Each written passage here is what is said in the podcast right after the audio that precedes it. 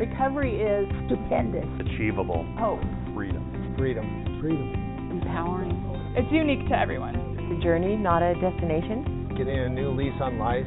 Finding restoration after you fall down. Recovery is having the freedom to enjoy life. For me, it was finding a way to really love myself. My recovery is possible in part because of my own sense of purpose. Welcome to Recovery Talks. This is Leah Wetzel, uh, Montana's Peer Networks recovery coach. And I'm here with all of my coworkers doing my favorite kind of podcast, a round table talk. This month's theme is, is goal setting. And so first I'm going to have everybody please introduce themselves and we'll get into our conversation. My name's Bill Deevil. I'm the mentoring and membership coordinator for Montana's Peer Network. My name's Bill Hartford. I'm the peer services coordinator for Montana's Peer Network. And my name is Amanda Walton. I am the training coordinator for M P N. And as I said before, I'm a recovery coach for M P N.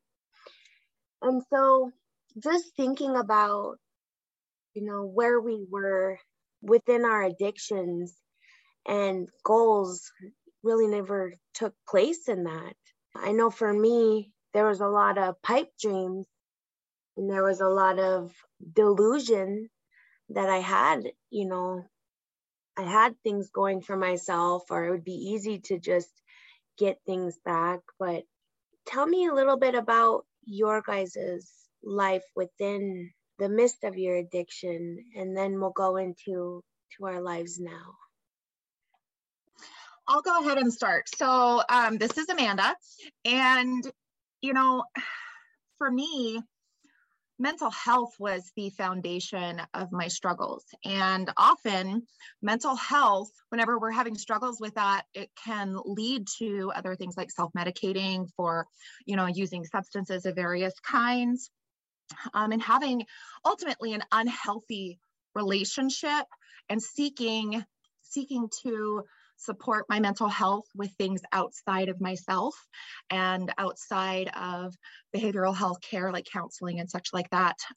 So, you know, whenever I was at my worst, I was having trouble differentiating um, the various experiences that I was having because of my mental health conditions. And that is what ultimately led me to uh, use substances, because I wanted to have a reason to feel the insanity that I felt every day and be able to cope with it. So, you know, it, it gives that level of not feeling, no matter what the substance is, right?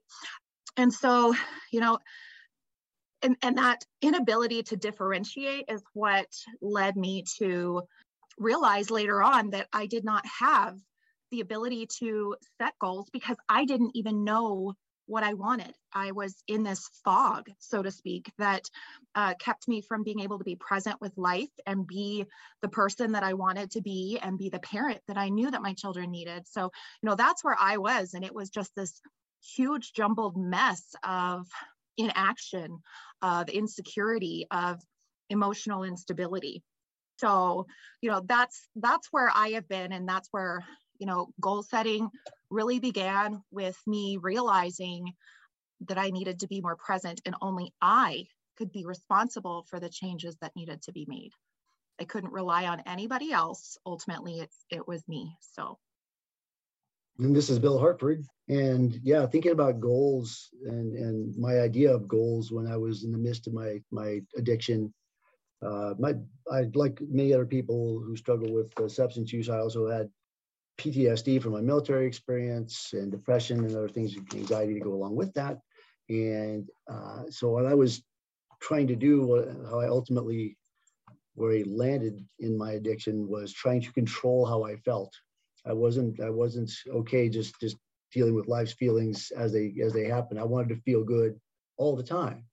And early in my addiction, the, the, the drugs I was taking made me feel good all the time. And I thought, hey, if I can feel this way all the time, life would be perfect. And so I was continually trying to, to reach that. My goal was to feel good all the time. That was my main goal. And as it so often happens in addiction, I, my body got used to the substances, and I spiraled farther and farther down. And eventually I got to the point where my goal was just to survive the day. It wasn't to feel good. It was just to survive. And it got to the point where I never did achieve that, that happy, good, you know, warm, fuzzy feeling again. I was using to feel kind of normal. And consequently, the, the, the opiates I was taking was making my depression worse. It was not making it better. And so my goal, my goals that I had before, as far as education and my career and my family, those all went out the window. And the one goal I was focused on every single day was to survive, was to, was to use and survive to the next day. And I worried about the next day, the next day. And it was just constant cycle of get up, use, feel awful, feel a little bit better, use, feel awful, around and around and around. And so I know that I had some other lofty goals before I was deep in my addiction. Uh, I spent, as I said, spent time in the military. So I had goals of rank and position and a career. I had goals in education, you know, degrees and a career.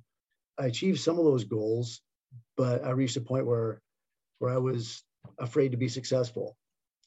And I was afraid if I did well, what else would they expect of me? And I won't be able to feel good then. So I know that that that those goals took a complete backseat. They're forgotten, and my goal was to survive from one day to the next uh, until I was able to finally accept and understand that I had a problem, that I could do something about it, and I got into recovery. And then my goal was to actually live, not just survive, but to live, and to be the kind of person that I needed to be, because in my using, there was no goal other than to just not die. And sometimes even that was the goal. Thanks, Bill. This is also Bill from M P N. You know, when I was in the throes of my mental health and addiction challenges, you know, I don't know that I can say that I had any goals in the aspects of thinking as, as them as goals. You know, it was, where am I going to sleep? Do I get to eat today? How am I going to get my next fix so I have reasons to feel the way that I'm feeling? There wasn't really any structured goals whatsoever. Um, like Bill was saying before, I was just trying to get through each day. I would have little goals of, oh, I'm going to go to the job service place, the day center places. I'm going to work two or three days so I can have a little bit of money in my pocket.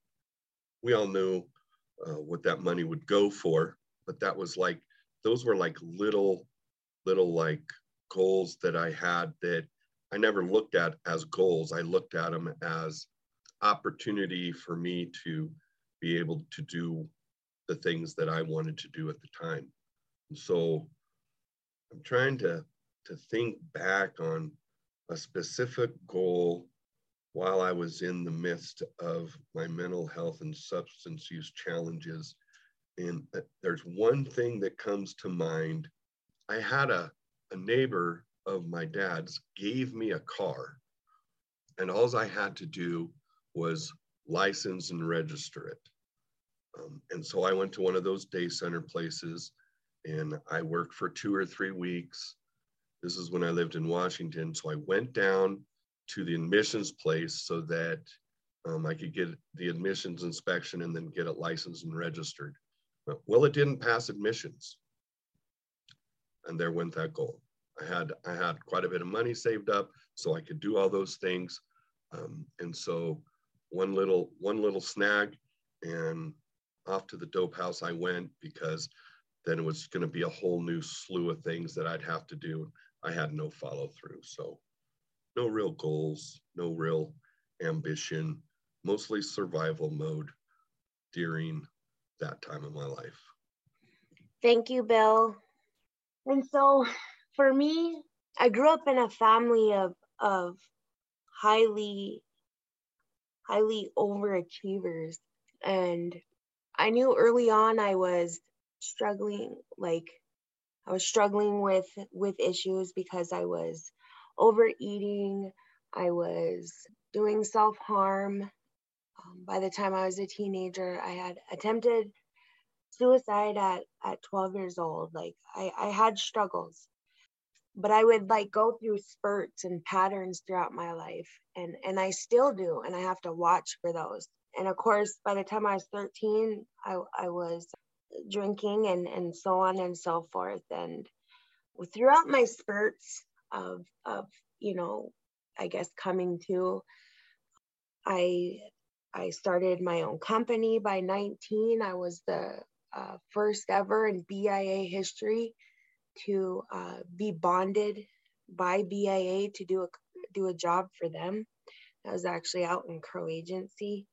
You know, I, I always did good in school, you know, so things came, came, came easy. And I always was able to have family when I did get in trouble, you know, run, run to save me. And then it got to the point where, where I got in so much trouble that, that my parents couldn't save me. And by then, of course, I was, I was hooked into the heroin, the meth, the opiates. But every time I would get sober, I would want to get edu- I loved getting educated. I loved being involved. I loved, I loved doing doing the things that that I was raised to to that I was raised around, and but I just never knew how to continue to have those things. I'd get out of being incarcerated, or I'd get out of being out of some, you know, mental health or or addictions facility, and I would go right back to it.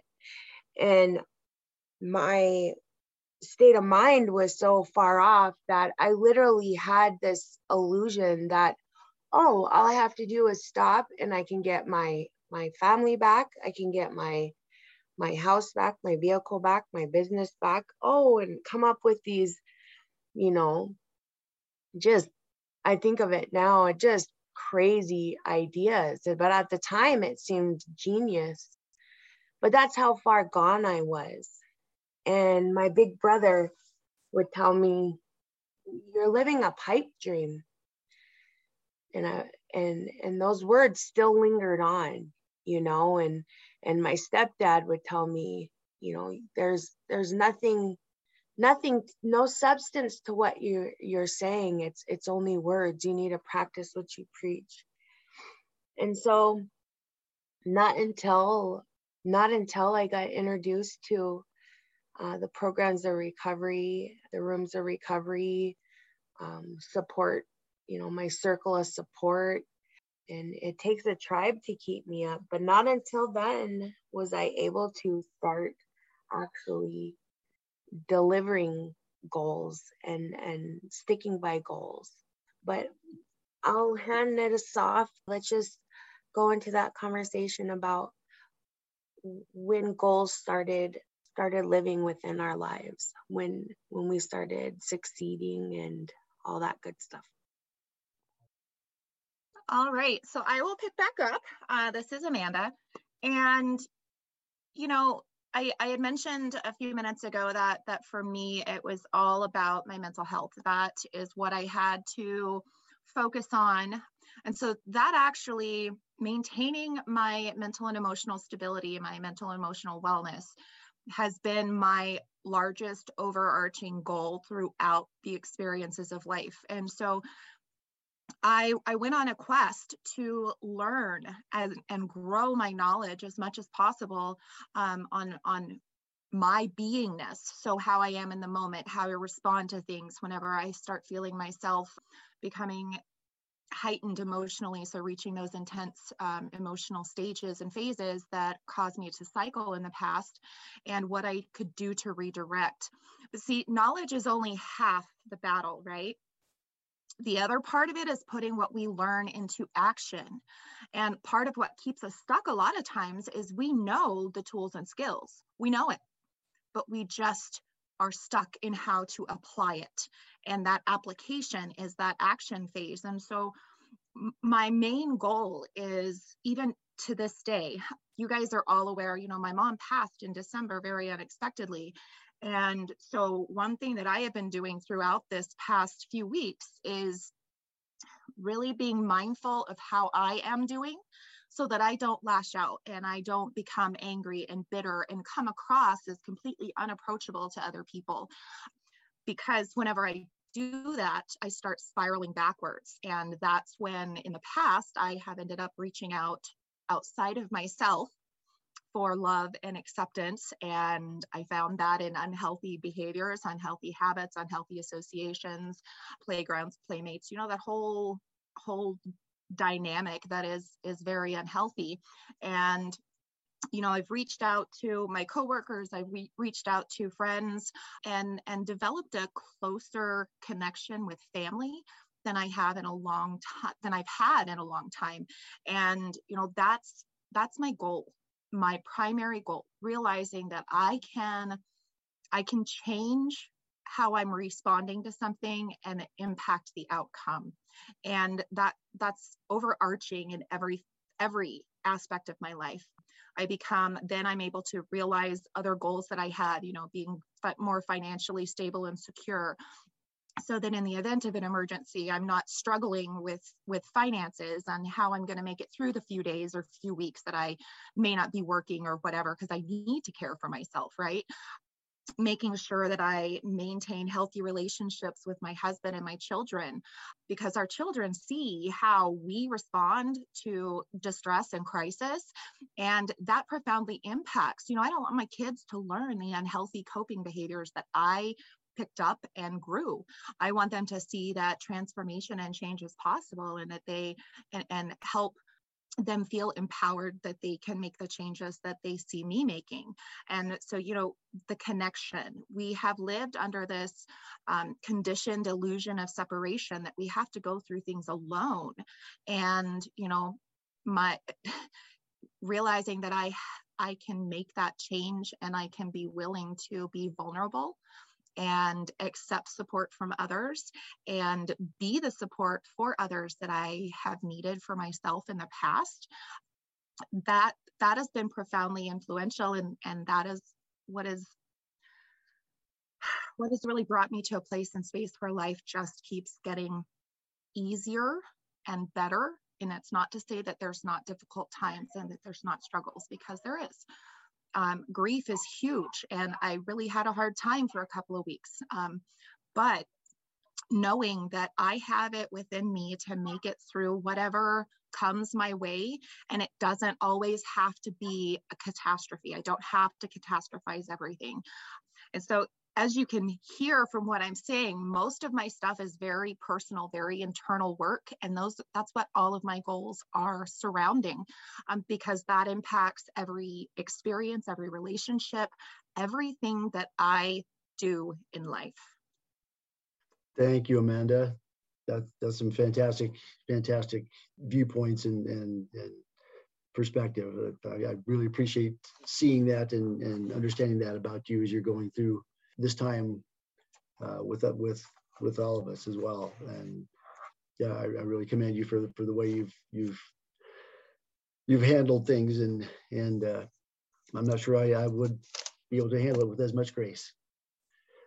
So um, so yeah, so with, with uh, thinking about my own recovery and my own goals and achieving and setting and reaching goals in recovery, uh, I had to simplify my goals. I, uh, I had some crazy lofty ideas about what I was going to achieve, and uh, kind of like Leah was mentioning, you know, all I got to do is stop using, and, and I'll get everything, everything back that I lost, and everything will be happy and fine. And uh, I had to slow way down, and I had to understand that my goal was to do the next right thing. And after I put together a few next right things, I learned that I could start setting goals that had that had some uh, they had some substance to them. Uh, I started. I had the ability to set what are known as SMART goals: uh, specific, measurable, attainable, relevant, and timely.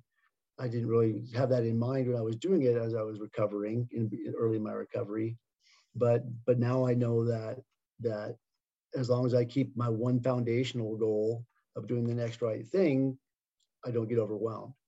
Because like a lot of people in recovery, even people who are not in recovery, it's easy to catastrophize and almost overwhelm myself with things that shouldn't, that normally would not be overwhelming, uh, allow myself to be overwhelmed, and, and you know, then on comes the anxiety, and on comes the panic, and on comes the, the depression. And and if I if I slow things down, then I'm able to to focus on my my very next correct thing. And and sometimes that's that's a, just doing something that had to do with work. Sometimes it's going to a meeting. Sometimes it's working with a, with a sponsee or my sponsor. Sometimes it's it's finishing a project I have for work. Uh, sometimes it's having a conversation with somebody that that I've been putting off, and simplifying my uh, my idea of what a proper goal is has been crucial for me, and it's made things a whole lot simpler as I've gone through my recovery. Uh, I put a couple of years together by now, and and I sure don't know everything, and I sure haven't achieved superstar stature in any in any part of my life, but I've, I'm able to live the way live my principles. I've, I've been able to be a good dad. I've tried to be a good husband. I've done a couple of good things in my work, and I'm working with some fantastic people now, and in a job that I really like. Now my goal is to to do the next right thing and, and help as many people as I can, because that's kind of how we how we get through this. Thanks, Bill. You know, as I was as I was thinking about goals, to start like at the very beginning of a goal that I had in mind when I really wasn't even in recovery was when I got arrested for the last time. I didn't know it was going to be the last time I got arrested, but I wanted, I knew I was going to do jail time. I knew I was going to be on D O C probation. And right off the bat, I thought to myself, I would like to complete probation without getting a violation, to just get in and out as fast as I could. I didn't know, I didn't know necessarily at that time that that was a goal, more of a, a wish. This is really what I really like to be able to do, because I was getting put in an adult timeout and I didn't like that. And so I wanted to be free from supervision. And, and things kind of progressed from there. I didn't know I was going to stay in recovery. I didn't know I was going to address my mental health and substance abuse issues at the same time, which was crucial for me to be able to stay in recovery. And so moving through that time, there's a lot of goals that, that happened, but I didn't set them. And being able to look back at my journey, those were definite goals that happened. A driver's license, getting a car, getting a bank account. Those are all goals that I didn't necessarily set, that just happened because I stayed in recovery. And like Bill was saying, I was learning how to string together a few right choices in a row. And so that that's a result of that. And then I became employable, you know, wow. After five years in recovery, I was able to be employable. And so how do I implement goal setting as part of my recovery routine now, where I'm intentionally looking at my future and I'm intentionally moving towards something that I do not have yet, where I can visualize it, I can actually feel it, I understand it, and I move forward on a daily basis for those things to happen. And that becomes part of my daily recovery routine. And so I don't necessarily use the SMART goals in that way. It would probably be wise if I implemented SMART goals that way, but uh, just for an example, for twenty twenty-one, I had three goals for twenty twenty-one, and, and I was able to reach one out of the three. But just because I didn't reach all three in twenty twenty-one doesn't mean that I don't get to extend that continue on that path and reach those goals. And so in twenty twenty-two, I have a very intentional goal, which is to practice self-care as part of my routine. And, and so I have, I have done some things and have implemented some things this past December, so that when twenty twenty-two rolls in, I have a good foundation to start doing more self-care. And that encompasses my whole life. When, when I do self-care, all areas of my life improve. And that's something in twenty twenty-one that I recognized, that if I do this one thing, which is self-care, all the other areas in my life are going to improve. Thank you, Bill. So for me, I had to learn to start accepting things for, for what they were, myself for who I was. A lot of my life, I wasn't able to see myself for who I was. I had this disillusion that I was less than, that I was, you know, different than others. And, and as I got educated on, on who I am, my roots, where I come from, you know, my diagnosis, my diagnosis is, I started being able to really be more in touch with myself. Um, one of my biggest battles of acceptance was learning I had a traumatic brain injury, and I went into depression for quite a while, because growing up I had, you know, I was on honor roll. When I was in college, I had a four point oh, you know, things came easy to me. But I then realized that that, that was really a blessing in disguise, because having that, that brain injury really humbled me. Um, my ego was no longer there. It was like I was a new person. I was grateful for, for so much, um, and realized I took so much for granted. Uh, early on in my sobriety, I lost uh, my only sibling uh, while I was in prison, and I got out, and, and my real dad passed away, and I lost my, my stepdad this past, not this past November, but the November before. And so I only had myself to, to hold myself up, and, and I realized it was within my choices of who I surround myself with. Am I gonna, you know, go back to my same old behaviors after I get out of drug court? And I just learned to surround myself with positive people, people that were going places. Actually, some of my best friends are, are the two coordinators for, for drug and veterans court, um, are a couple of my best friends now.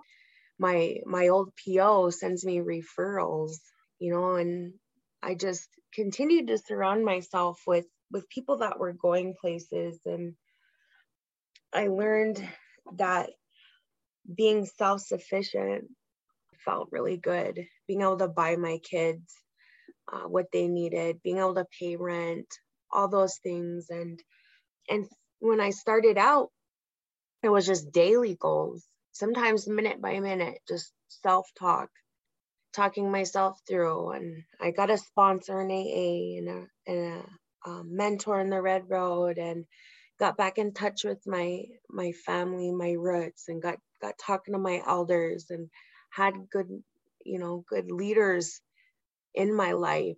And um, those goals turned in from daily to, to weekly, to monthly, to, you know, then I'm setting, you know, one year, three year, five year, and I'm starting to achieve these things. And what helped me too is I, I, I got a calendar, and I got a daily thing, and I literally check things off as I go. And something about that, visualizing that, really helps me. And same with my, my medicine wheel I keep. That's my self-care. When I'm feeling off balance, I check and I go, what am I, what have I done for myself mentally, physically, emotionally, and spiritually? And a lot of times I'm able to see, you know, where where I need to stop and take a pause and, and work on things. And I'm not saying any of this is easy. It's not. But I also kept in the back of my mind, if I can put in half the time I did to try to go get that bag of dope for something positive, then then I'm achieving what I want, what I want to be.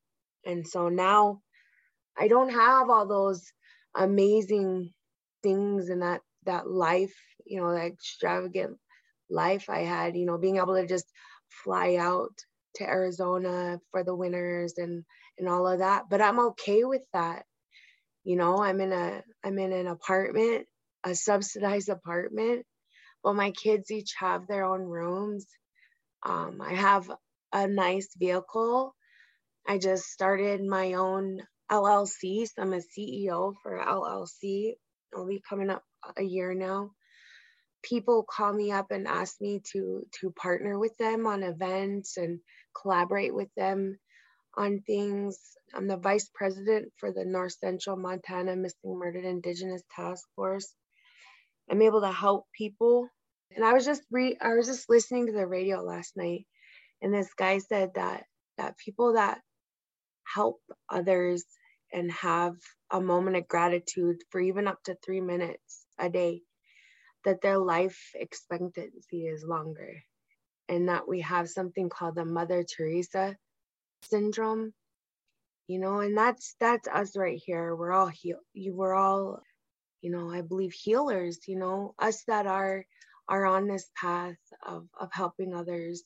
You know, we're, we're chosen by Creator. And I believe, you know, we're all, we're a very spiritual person. And I believe that we're all where we're supposed to be at, right, right when we're supposed to be. And so if you're listening to this, I hope you hear something on this podcast that, that hits home with you and that you can take with you. And, and just remember, you're never alone.